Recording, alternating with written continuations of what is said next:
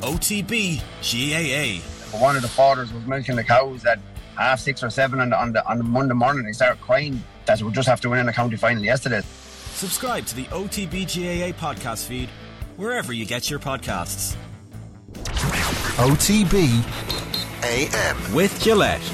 Get into your flow with the new Gillette Labs Razor with exfoliating bar. Delighted to say Jenny Claffey is here. We've been trying to do this piece for about a month. we finally got it together. How are you? I'm very well, thank you. We're looking for um, the five. What was your criteria here? Five most exciting, five most memorable, five most important. Yeah, I suppose most memorable when myself and Jenny have been chatting about this for a few weeks now. So much has happened in tennis in 2022, starting with Novak Djokovic at the Australian Open, which seems like a lifetime ago, and then ending in Roger Federer's retirement and he and Nadal and bursting into tears and everything in between. So most memorable, I suppose, is what we worked off. The tears, the Well- two lads crying, bawling, Oh. couldn't look at each other. the highlight, isn't it? It's like, that actually has to be the highlight. Yeah. I think that this has been an incredible year for tennis in terms of like there's been a lot of highs, a lot of lows. We've seen some shocks. We've seen some, like it's just it's been a very exciting year. I think. Um, I think my first biggest moment of the year has got to be the retirement of Roger Federer. And Serena Williams, and then Ash Barty as well, like saying goodbye to the two of the biggest greats of, of the sport over the last 20 years. That's a huge loss to the game. Um, there was obviously a lot of public, publicity about that and, and who's going to be the stars now come up and coming. But I think yeah, saying goodbye to Roger and and Serena has been a big loss in the year. That's my number one moment. yeah, and um, it's kind of one and one A because like they both are the biggest thing that has ever happened. I, I- I think that maybe that's not fair. Serena's way ahead uh, of Federer in terms of the impact in her side of the game. There's never going to be anybody like her. Whereas with Federer, you can at least argue that he was driven to his greatness by the other two at the same time coming along slightly behind him. But Serena is a unicorn.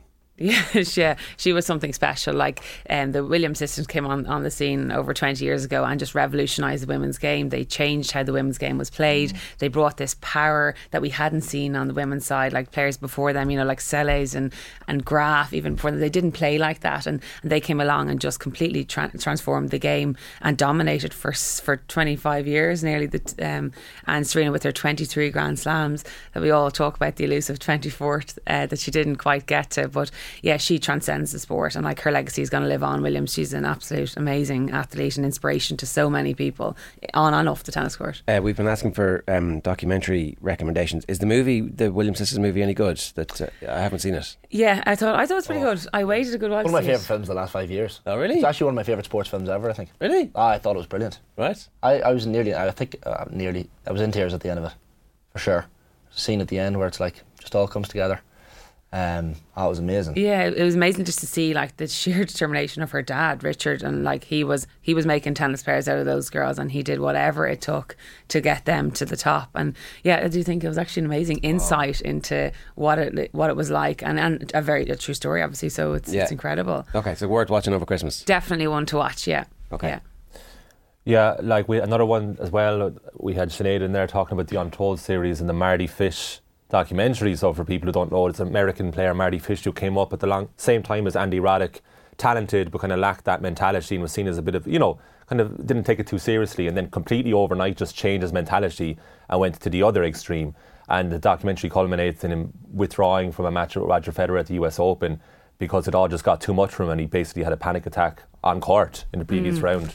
I was chatting with, about it with you, Jenny, and you saw it as well. Like, what's the difference in, in the top 100, even 200 players in the world?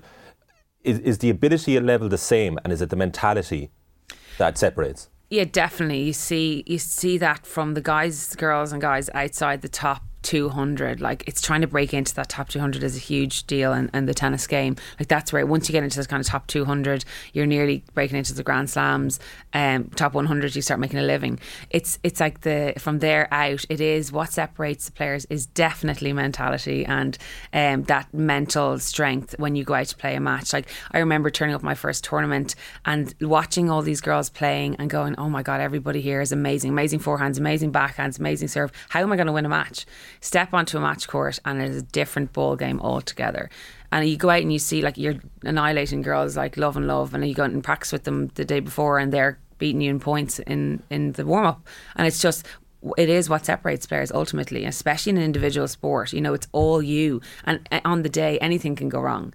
you know, you can be It strikes me that tennis hasn't yet got good at building the support network around young players coming through in a way that is based on science as opposed to emotion. And uh, maybe the Raducanu experience is, is feeding into this a little bit. But like, if if Mardy Fish was a footballer now coming through, the club would go, okay, here's your personality test, here's your strength and conditioning, here's your psychologist, here's everything you need to do to become the best version of you. Now, I'm sure there's football clubs who aren't brilliant at that, but they would see that the return on investment is huge.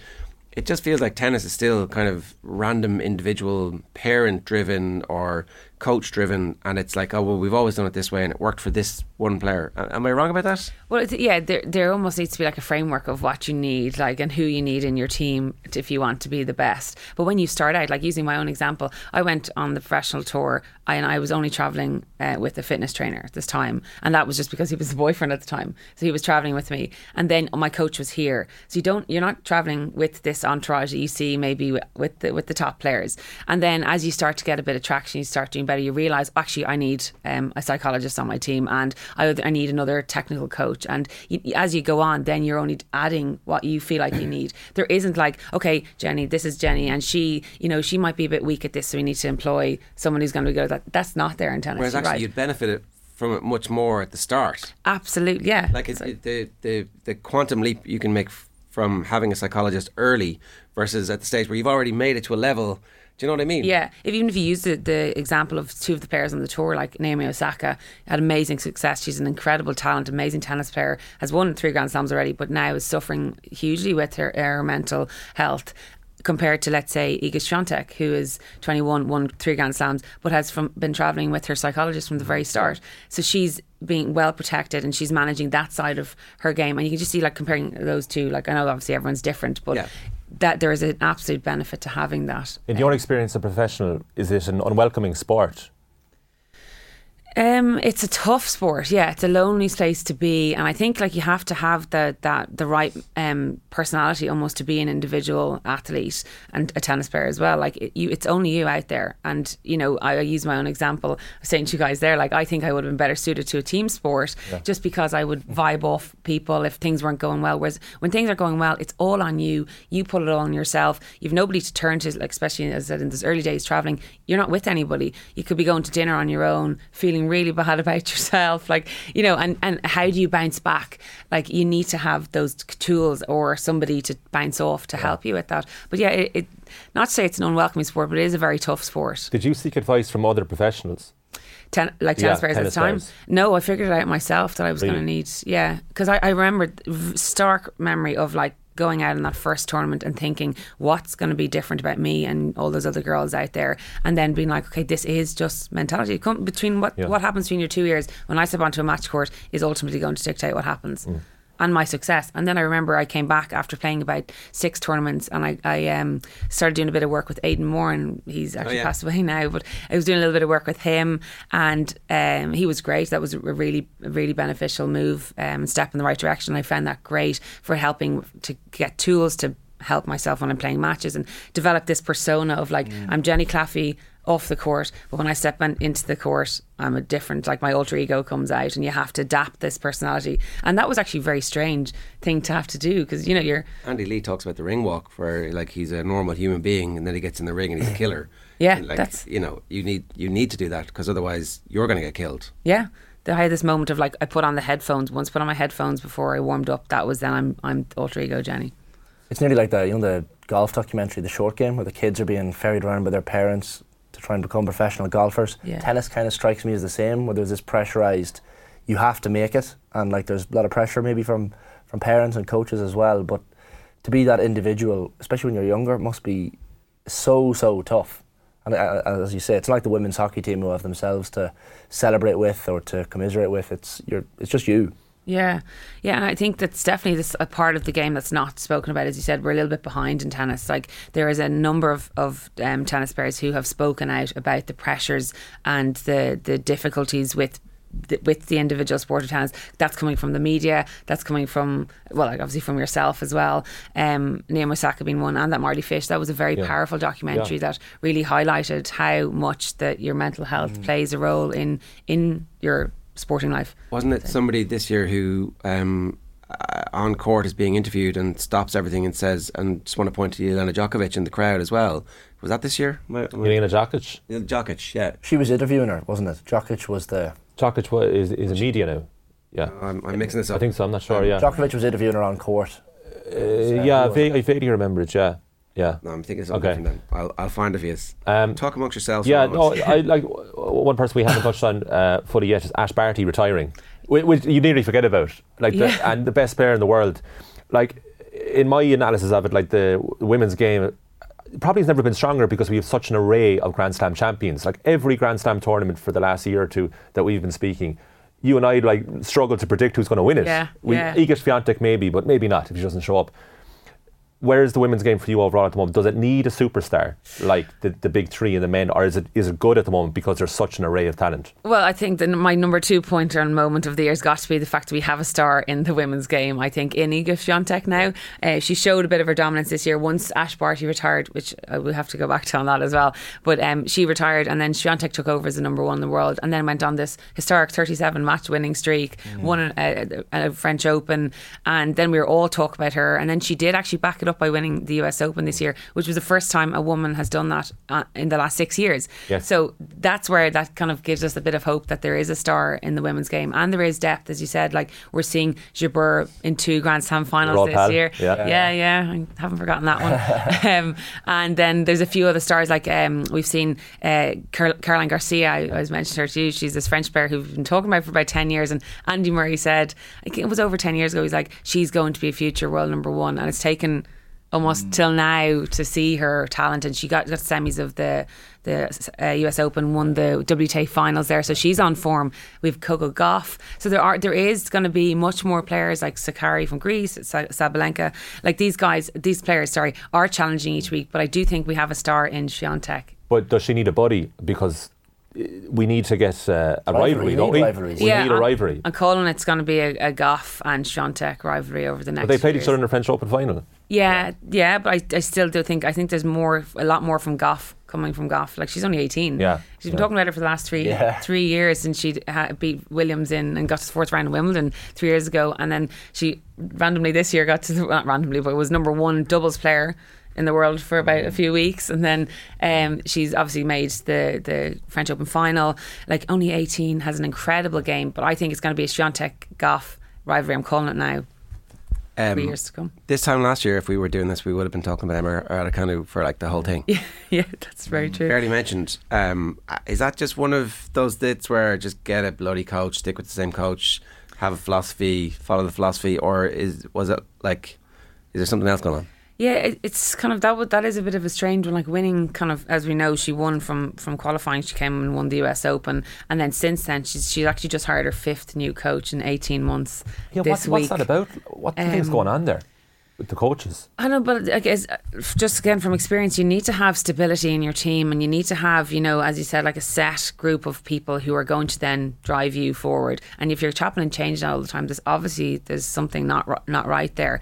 But aside from that, again, she she shot to fame overnight, and then the British press have absolutely built her up and then destroyed her again. So she's having to deal with that pressure and expectation. Again, the mental health side of the game, that's gonna got to be difficult. She's only 18, 19 now, so there's a huge pressure on her shoulders. She's a superb tennis player. Like the, her game style is is is one to match Swiatek, I think. Um, however, she's just not been given the chance to like almost you know she needs a few years experience on the tour it would be almost better if she hadn't won the French Open uh, the US Open and think, had yeah. the few years you know to get more match experience she hadn't hadn't even played on the tour for more than three months I Well, think she was just in it, yeah. Wimbledon she came through last year, wasn't it? Yeah. But, sorry, you, you said she's just as talented as Swiatek. I think she has a game to match Swiatek. Like as in, like that that would be a great matchup for those to play each Yeah. other. I think she could push Swiatek, um, but she needs more y- years on on the tour. I think to get experience and she, like again in three years, 21, 22, like that's a big. Yeah, plenty of time. Yeah, but, uh, needs to stick with a coach and, and a fitness program and just decide, and also get get healthy.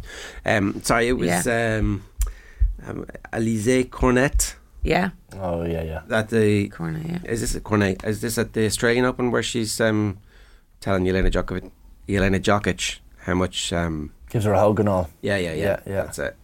Um, That was a great moment. That was the Australian Open, was it? Am I right about that? Don't- Yeah, all right. All right We'll then, move on. I don't recall. It was a great. It was a lovely moment either way. Yeah. Uh, yeah, that was from Amy O'Connor's um, tweet stream about the sporting Mm. highlights of the year, the general highlights of the year. Okay, so we should talk about um, Nadal, who we thought might be finished but isn't, clearly. Yeah, he's still got some unfinished business. He was fourth on my list of the best mo- moments of the year. Has got to be uh, Nadal reaching the 22 Grand Slam mark, and he's at the top now with with the most Grand Slams. Obviously, winning the 14th Roland Garros, that's unbelievable. He dominated the first half of the year. It was unbelievable. Fr- US Australian Open, French Open, and then semis of Wimbledon. And like we obviously know all about the injuries that he was playing through in the French Open with the foot, whatever he was playing with a numb foot. Then he tore the. He actually had a fractured rib in April playing in in Miami, I think, in a tournament. So he withdrew from that. Yeah. And then he has an abdominal injury that he hasn't quite sh- shaken since Wimbledon. But I think at the start of the year, nobody was thinking Nadal was going to have that kind of success. I think he had he hadn't played for the last four months of last year, and then he came in and won the first three tournaments of the year, and then came back from amazing two sets to love down the uh, Australian Open final against Medvedev. And then from there, as I said, he's just dominated. And then he's just kind of obviously injury has now knocked him back, and then he's had a, the birth of a baby boy. Yeah. I wonder how his priorities shifting. But again, we can never count out Nadal. Like what a champion, and he's currently sitting at the top with with 22 Grand Slams. Can we really rule out him rule him out of winning a 15th Roland Garros next year? No, it goes back to mentality again, like you said. You know, his father and his uh, box at Wimbledon quarter final against Taylor Fritz were imploring him to retire injured, and he see refused to. What is this guy's motivation just to keep on going, That month grit. after month? It goes back to the mentality, doesn't it? Yeah. This- what is that? Stubbornness. Spanish stubbornness. That's what it is. Yeah, he just he's he's, he's aggressive. I I wonder was he surprised by by what he's achieved at the start of this year? Like, I do you think the he's Australian going out, Open- I didn't think I'd be. Yeah, I do think it was the he match of the year, like definitely. Yeah, Daniel that, Medvedev that is, final up with, you know, hard court outside of Djokovic is the best hard court had player. won the US Open at the end of last Exactly. year. Yeah, yeah. Uh, and Nadal, how did he stay in that match, and then how did he win it in the fifth? I remember watching that abroad, and this is totally insane. transfixed me. Yeah, but Nadal. he's just the, the grit and determination that Nadal has is like is him and Djokovic are probably on par with that. They're he's just that will to win. He just will not give up. And as you said, like his box were screaming at him the whole time Yeah. in that Wimbledon quarterfinal. I think Nad- people feel like Messi they do about Nadal in football and tennis. they just want him to achieve as much as he possibly can before he finishes. Whereas Djokovic has the Cristiano Yeah, vibe to him, like cool, that he's yeah. just trying, you know, his best to be liked. And Yeah. but, yeah. It's But, like he's incredible, like incredible Nadal. I think uh, that his mentality is something that we, you just it's unmatched. I do think like Djokovic probably is probably the next best to him, but I don't think we can count Nadal out just yet. I, I really think he's could contend next year. Yeah, um, obviously it'll be a slightly trickier Australian Open because Djokovic has made peace with the authorities. I think uh, Djokovic managed to get away with a lot here because he did definitely yeah. falsify documents to the first time around, like which, you know, Yeah. that should have been like a okay lifetime. You can't do that. But anyway, everybody's decided whatever, and he will be back. And um, uh, tennis has its pantomime villain, and he loves the role, and he's pretty good at it. We were talking about this before. We're like, yeah, he, he he laps it up and he seems to rise to it, but he actually does have the like me, like me personality. Like he's trying so hard still to win over crowds. Yet he can play a match and know that ninety percent of the crowd are against him and come back and win. Like I'm dying to see him playing in the Australian Open this year. What the oh, crowds are going to be like. Oh my! It's going to be incredible, isn't Yeah, it? It's yeah. because that's what we were saying. If he was going to be allowed to play in January, imagine the crowd reaction. they were But hating him last I, year. I think he really wants to be loved. That's why he broke down in tears in the 2021 US Open final against Medvedev when he lost because people loved him. That was the biggest victory for him. But then his mentality against Kyrgios, the Wimbledon final, to lose the first set and Kyrgios doing well in the second set, Djokovic just didn't panic. Imagine No. facing that. Yeah, it's just that's what I mean. Again, you said the mentality goes back to that mentality of just like he's just so steely like Jo- Djokovic. Like, and you know, I, I remember um, uh, he was playing Murray when Murray won Wimbledon, and Murray was two sets to love up, and I think he was like five. I think it was five four up or f- five two up. Sorry, so he had a double break in the third set. Murray was serving for it, and he said after the match he knew that if he didn't hold in that game, like I think there was lots of he had maybe four match points or something. He was mm. like he knew if he didn't hold in that game, he's two sets to live up, a double break up in the third. That if he didn't hold, he d- he thought that he'd lose the match against Djokovic. Some mentality like. That is just yeah. Like to never count yourself out. Like, and I think there's a lot. Like he's fifth on my list for the moment. So 2022, Djokovic, the Novak Djokovic, how he started off the year so politically, and then how he is just this guy who's just not going to go away. He's not going away. He, No, he, he will end up with the most. Like, Yeah. if it kills him, whatever, he'll do whatever it takes to get there. I think I said uh, last year, my one of my first times on the show, I said he's going to win 30 Grand Slams. If it wasn't for the Mm. this year, year, yeah. I think you know, and he's 35 now, but he he still won Wimbledon this year. Like in 2021, the season, he won three Grand Slams. He got to the final of the other. Okay, then this year he wins Wimbledon. He's won 18 of his last 19 matches. He won the ATP finals there at the end of November. He's on form in Australia. I think he's going to be the one to beat. Yeah. We're completely out of time. Is there anything we haven't mentioned that was like a we should have spent more time on? But Carlos didn't? Alcaraz, Oh, God, the yeah. youngest number Yeah, one yeah. tennis player in the world. Yes, the new the new star in the men's game. That's that's what I had to talk about. Like, yeah, that's incredible. He's an incredible talent. He is, yeah, he's unmatched. I think he's going to be a real star of the future. Like we call, we've obviously already called that now, but I'm looking forward to a Djokovic Alcaraz rivalry over the next What's year. or the two. over under on how many Grand Slams he's going to win? Alcaraz Yeah, over ten, under twenty. it's a big spread. Mm. I'm gonna. I might need like a 13 to 15. 15. Okay, let's say fi- I'll say fifteen. Okay, Let's all leave right, it at that. 15. Fifteen, yeah. That'll be that's a lot. good. That's a 14 That to is a go. lot. yeah, that's a lot. Hey, Actually, to be fair, maybe That's a I might. I think Djokovic is more likely to get to thirty than he is to fifteen. You've said it now, though. That's a big call, actually, Yeah. considering the age difference. Yeah. That's a big. That's interesting. Yeah. Let's Jenny, see. great I may stuff. eat my words. A happy Christmas to you. and you too, guys. Thanks very much. OTB AM. With Gillette. Get into your flow with the new Gillette Labs Razor with exfoliating bar.